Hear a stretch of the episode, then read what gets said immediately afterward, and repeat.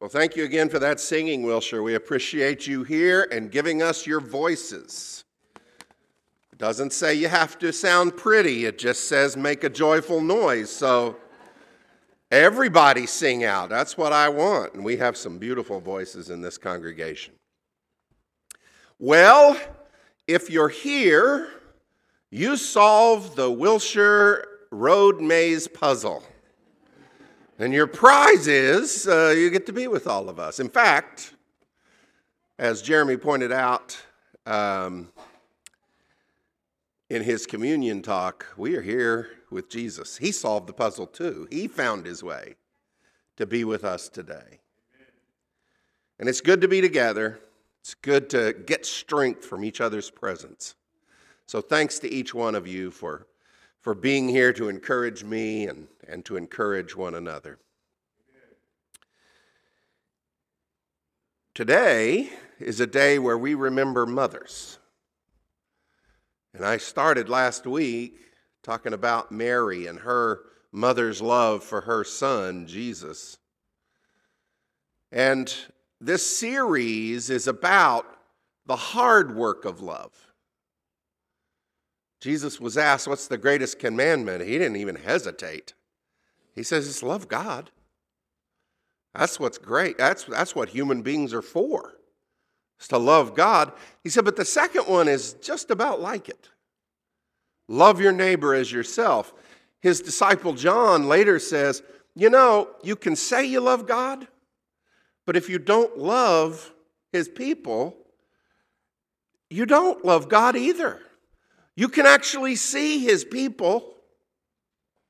They actually have needs that you need to serve. And if you want to show your love for God, you show it by being a loving person to the people around you. Love God and love your neighbor as you love yourself. That's what we're here for. And this series that we're in about the hard work of love Everybody can do the easy part of love, the fun part of love. You can hardly stop yourself from doing that part of love. It's, it's a drive, and, and, and it pulls you. But there are times when love gets hard. And to be like God is to grow up to the point where you can do the hard stuff that love asks you to do. So today, since it's Mother's Day, I wanted to tell a story about a woman and her adopted mother. It's a story of Ruth. It's not really a story about the mother's love, although there is some of that in evidence. It's a story about the daughter in law's love for her mother in law, for her adopted mother. And let me tell you something this is a story about hard love love that does the hard work required. So here's the setup. If you have your study sheet, you can see a lot of these scriptures there, but if you don't, just turn in your Bible to the little book of Ruth. It's only four chapters long. You can finish reading it before I finish my sermon, I guarantee, but you should probably listen. Uh, I worked on this. I want you to hear what I say. Um, a little story of Ruth, we tuck it in in our modern um, translations, we tuck it in uh, right after Judges because it comes during that period. But the oldest way of ordering the uh, what we call the Old Testament, the Bible of the Hebrews, uh, Ruth is in the third group. We, you've got the Torah, the first five books. You've got the prophets, what we call the history books and then the actual prophet books. Uh, and then you have this third group called the writings. And the story of Esther is in there, and Daniel's in there, and, and Ruth is in there.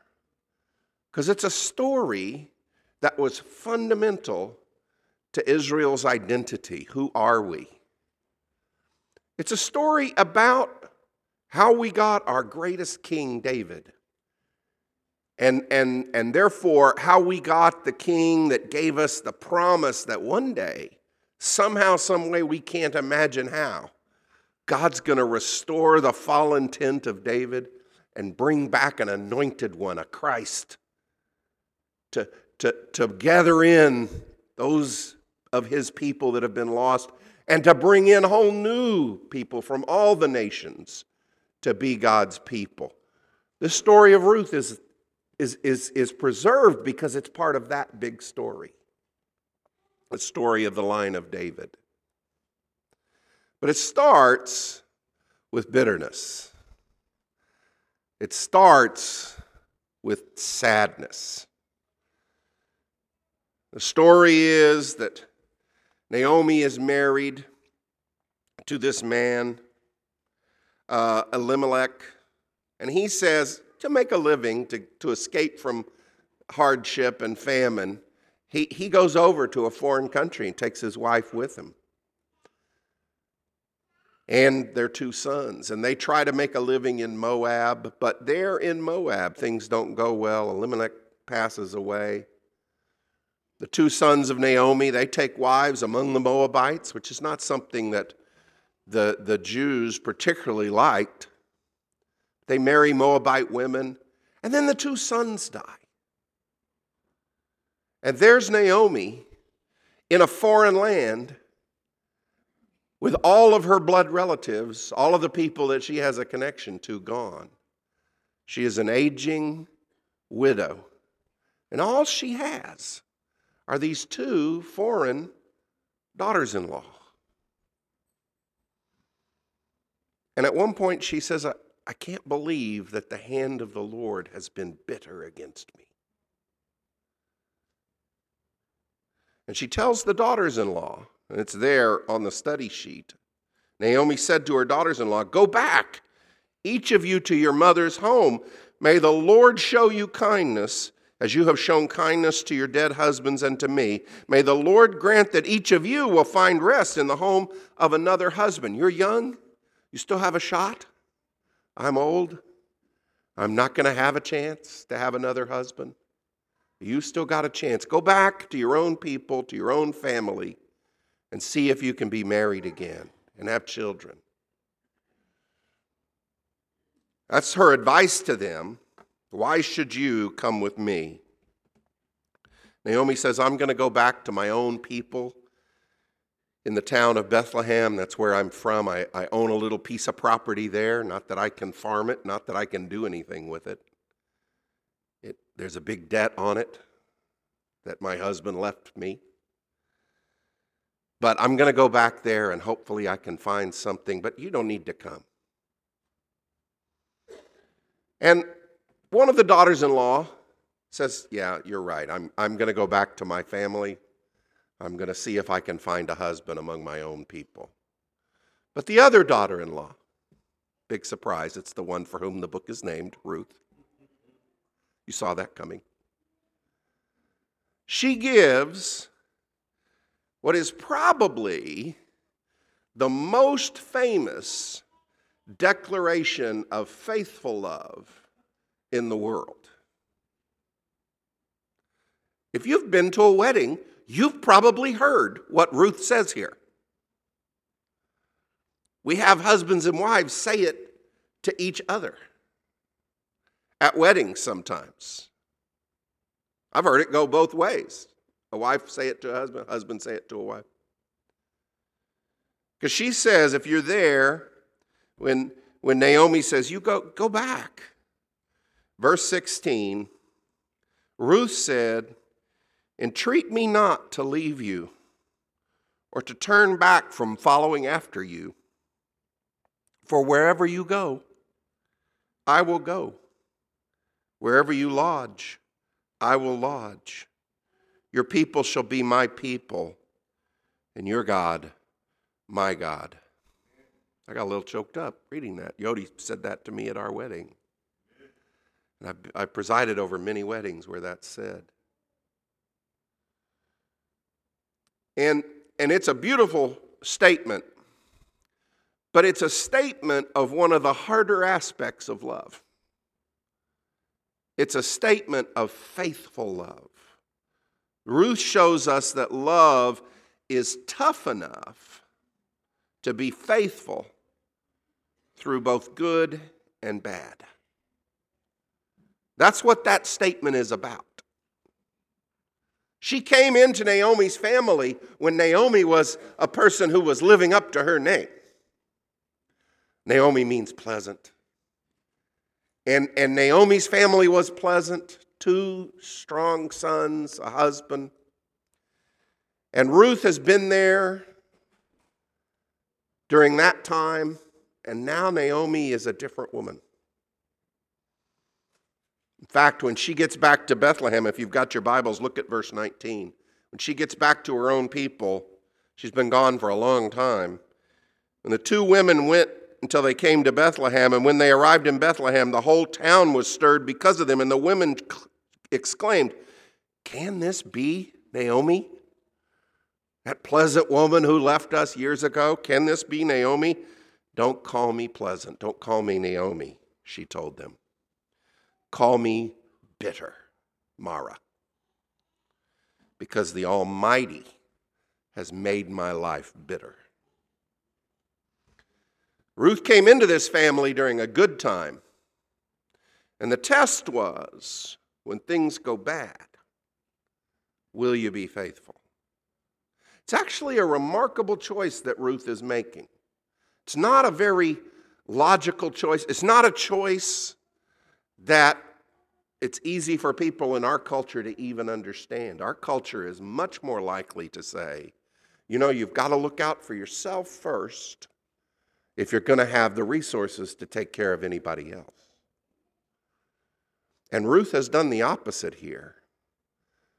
Her heart, for some reason, is drawn to this woman who needs her. And she has said, I'm going to be wherever you are, good or bad, I'm going to be there. What that means is she's giving up her own chance to go back and marry and have kids that'll take care of her when she's old. She's going to grow old taking care of this old woman who's, who's bitter, who's sad. And Ruth's going to give up her youth to do that. And then, and she's going to be poor, it looks like, because they have no, no connections. So a life of poverty and service, that's what she's saying. I'm willing to do. That is faithful love, whether it's good or bad. Our culture really tells us a different story about love. Our culture says, yeah, you love people when they're pleasant. When they stop being pleasant, out the door they go. You don't need that kind of toxicity in your life. Get rid of them. And sometimes that's true for certain relationships, but not all relationships are dis- disposable. Love requires faithfulness. And it says, yeah, things used to be good. They're not good right now. It doesn't matter. I'm not going anywhere. I'm not going anywhere. Now, this little story of Ruth functions on a lot of different levels. There's a lot, you can read it a lot of different ways. One of the levels that it functions on is to remind us what God's doing for Israel.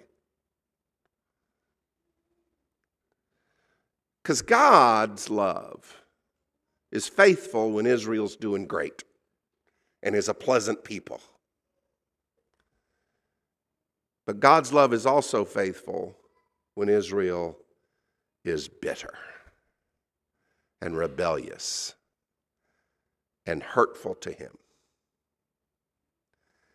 And here we have somebody who's not part of Israel, a Moabite, who comes in and she displays to this Israelite mother in law love that resembles the love of God. It's what you as a human being you were built for. Moabites were built for that, Israelites were built for that, Egyptians were built. Everybody's built to, to learn to love the way God loves. And here's Ruth beginning to do that, to take care of her adopted mother. whether things are going well, whether things are going poorly. So that's our lesson about love. I just I have to tell you the rest of the story. It's a short little story. And we'll draw a couple of other conclusions out of it. In chapter 2, if you've got your Bibles, you can look over. These women are poor, they have to make a living. And so Ruth says, I'm, I'm going to go out and glean in the fields. And she goes to glean, if you look at verses 1 and 2 of chapter 2, she goes to glean in the fields of Boaz. And, and the workers, they're a bunch of men. The women are vulnerable. The women are, could easily be taken advantage of in a number of ways, could easily be abused. The workers don't do that in Boaz's field. And soon enough, Boaz comes back. And he greets all the gleaners that are there. Gleaning just means when the harvesters go through and, and gather up the grain that's been grown, if anything falls out in that process, the law says you can't reach down and pick it back up. You leave it there because poor people are going to come and glean those pieces that fall during the harvesting process. And you can't go all the way to the very tippy point of the corners either. Don't, don't do that. Let the poor people come. And, and, and through their labor, gain a little food for themselves and take care of themselves. Don't be so greedy to squeeze out every last ounce of profit that you forget. God loves all of his people, prosperous and poor.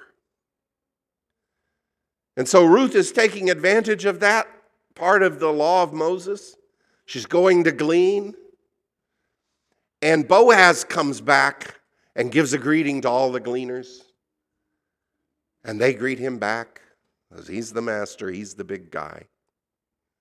And after they've gone, he starts asking questions. Who was that girl? About Ruth. And he gets the story of her. She's, she's kind of known in the village as this Moabite woman who came back against all odds and maybe against all reason to take care of her Jewish mother in law. And she's been out here working hard. She worked all day. She didn't even hardly take a break. She took one break, they said. She works hard. And Boaz eventually approaches Ruth and says, Don't go to anybody else's field. You work here, my field. My guys are going to make sure you're, you're looked out for. And in fact, if you get thirsty, just come and drink their water. They won't say a word to you. And then he told his guys, Look, if Ruth's in the field, be a little sloppy with the harvesting. He says that. I mean, he doesn't say it in those words, but he said, be a little sloppy. Make sure a few things fall out. So Ruth has a little extra to pick up. That's how she's that's how she's feeding herself and her mother-in-law. Do that.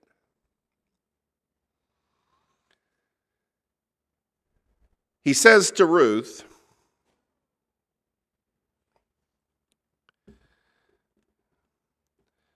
do those things, don't go to anybody else's field. If you look down in verse 8 of chapter 2.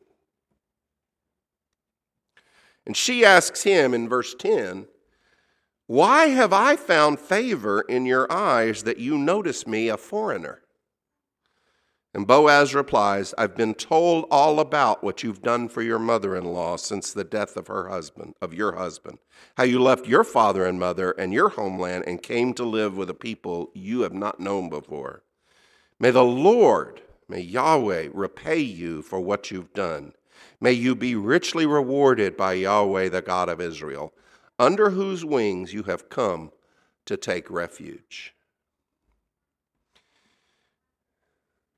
Boaz says, Here's why you found favor in my sight. I mean, she's beautiful, and he's noticed that as a man. But he says, Here's why you found favor in my sight, because I see what you are doing for somebody you could have easily abandoned. See, this is the other thing about faithful love I want you to notice today. Faithful love cannot be faked. You can fake certain kinds of love. You can, you can say to people, Oh, I love you. You can send them little cards. You're the best. But faithful love, love that sticks when things are hard, love that sticks when you're hard, and people stick by you anyway, in spite of you being kind of bitter to be around. You can't fake that. People knew Naomi. They knew how her personality had changed. Faithful love can't be faked, and people notice. People see your faithfulness and pay attention to it. Boaz says, You've come to shelter under the wings of Yahweh, the God of Israel, and may he bless you. Like I said, the story of Ruth functions on many levels. That's, this is another one of the levels that's operating here. Ruth is a foreigner. The Moabites were people that had conflict with Israel repeatedly. During the time of the judges, they became an oppressing nation for part of the time. A judge has to be raised up to, to set the Israelites free from the Moabites. The Moabites were kind of a problem sometimes. This woman might be viewed as somebody to discard. She's an alien. That means she's a minority. We can do whatever we want with her. We don't have to treat her even as a full human being if we don't want to. And Boaz says, But you, look at what you've done. People notice. And behind that, God notices. God is blessing Ruth in this whole situation. Naomi says that at one point God has turned back towards me, He's no longer bitter anymore. God is doing this whole thing with Israel to raise up his covenant people.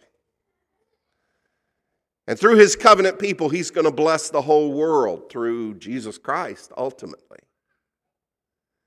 And his plan is that every human being get back on track to learn to love the way he loves, to learn to love him and to love each other. And here's a foreigner, an alien, somebody who's cut off and way in the distance from God's covenant people. And the story of Ruth is about how those things, those alienating items, don't have to keep you away from God. God is able to bring in even the outsiders. One of the reasons why Ruth is in our Bible is to remind us of that story. People notice faithful love, can't be faked. God notices it too. Third little item this is the Mother's Day portion.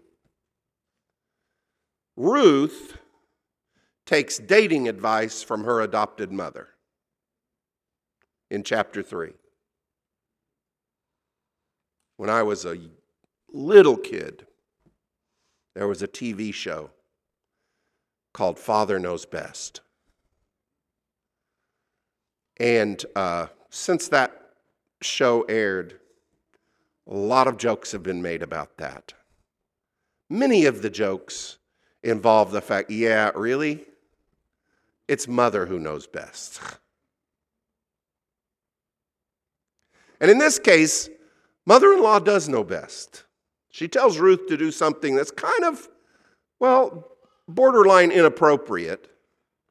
Says, look, the guys are going to be finished with their harvesting, and that's kind of a party time for them. They're going to be over at the threshing floor. Most women aren't going to show up there, respectable women aren't. You need to go. You need to watch where he lies down. You need to go and lay at his feet. And she does that. She dresses up, she cleans up, and she goes and does that. And he is absolutely thrilled. He said, You could have picked young people, you could have picked a young guy, but you picked me. Thank you, thank you, thank you. He says, We're going to fix this. She goes back to Naomi. She tells everything that happened. And Naomi says, Oh, you've got him, honey. She doesn't say those words. but she does say, Look, he's not going to let this rest. He's going to fix this. He's going to get this done. And she's right. Naomi knows what's going on. So, that's the third lesson. That's the Mother's Day portion. Ruth listens to dating advice from her adopted mother, and it works. Boaz, this wealthy landowner who's noticed Ruth already, now is intent on seeing if he can marry her. Now, there's a whole legal procedure about how all that will work. That piece of land that has debt on it, that's technically belonging to Naomi because it belonged to her husband Basically, the oldest or the closest male relative needs to redeem that land, pay off the debt, put it back into production for the family. But if you say, I'm the closest male relative and I'm going to get that land, you also are obligated to the Levirate law. I know this is way more law of Moses stuff than you want, but the Levirate law says if your close relative dies, you need to marry his widow and raise up children. So you need to marry Ruth if you take this land. So Boaz arranges everything. He gets a bunch of witnesses at the city gate in chapter 4. And he says, So in front of everybody, I'm just asking, do you want the land? He says, Yeah, I'm gonna, I'll pay off the debt of the land, I'll get it. So that means you got to marry Ruth. No. If she has a kid, they might inherit this land. I, that would put my estate in jeopardy. I don't want to marry her. I don't want that obligation. Therefore, I don't want to uh, get the land either. And Boaz says, okay. He hands him a sandal. I don't know why.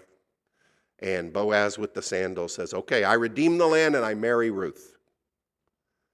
And sure enough, that's what happens. Here's the end of the story. Look down in chapter 4, verse 13. Boaz took Ruth, and she became his wife. And when he was with her, the Lord enabled her to conceive, and she gave birth to a son. And the women said to Naomi, Praise be to the Lord, who this day has not left you without a close kinsman or a guardian redeemer. May he become famous throughout Israel. He will renew your life and sustain you in your old age. For your daughter in law, who loves you and who's better to you than seven sons, has given him birth. Then Naomi took the child in her arms, and she cared for him. And the women, women living there said, Naomi has a son. And they named him Obed. He's the father of Jesse, the father of David.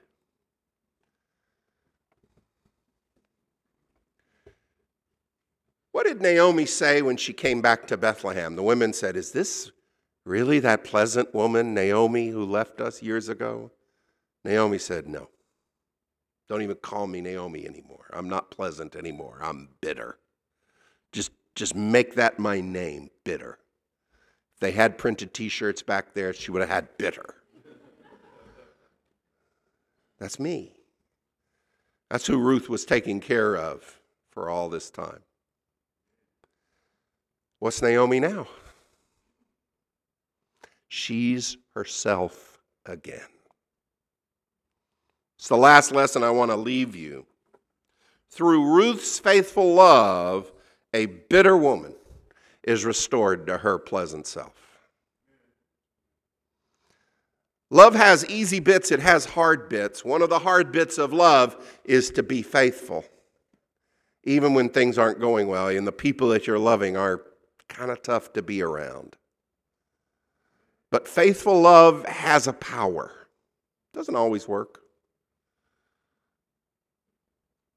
But faithful love has this ability to get in and turn somebody around. And here we have that in a little bitty story of Ruth and Naomi. Naomi is restored back to who she really was this pleasant woman, Naomi, because of the faithfulness of the love of Ruth. Now, God's trying to do that with you and with me every day of our lives. If you're a, if you're a Christian, then He has given His Son in faithful love. In spite of the mess we've made of our lives, He has given His Son to redeem us and to pull us back to who we are really meant to be to put our feet back on solid ground and to save us from the pit. Faithful love. And we mess up and we fail and we make God's life bitter. He stays faithful. He sends us His word to rebuke us, He sends us His people to counsel us, He sends us his comforters in the form of the Holy Spirit and the people of God. God is faithful to us in hopes of winning us back to Him. And, brothers and sisters, as God affects you with His faithful love, He means for you to affect those around you with your own reflection of His faithful love. It's easy to love the people that are easy. It's fun to love the pleasant people in your life. There are some people right now in your life that are hard to love. And your love needs to be hard enough to give them love anyway, to be faithful and to hopefully bring them out the other side. Let's pray. Dear God, thank you so much for the blessings of your faithfulness to us, your faithful love.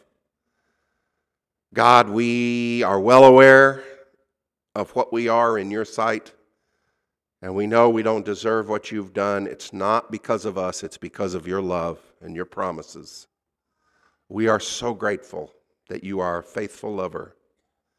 And God, through the power of your Spirit, through the leading of your word, help us to learn to exercise faithful love to those around us.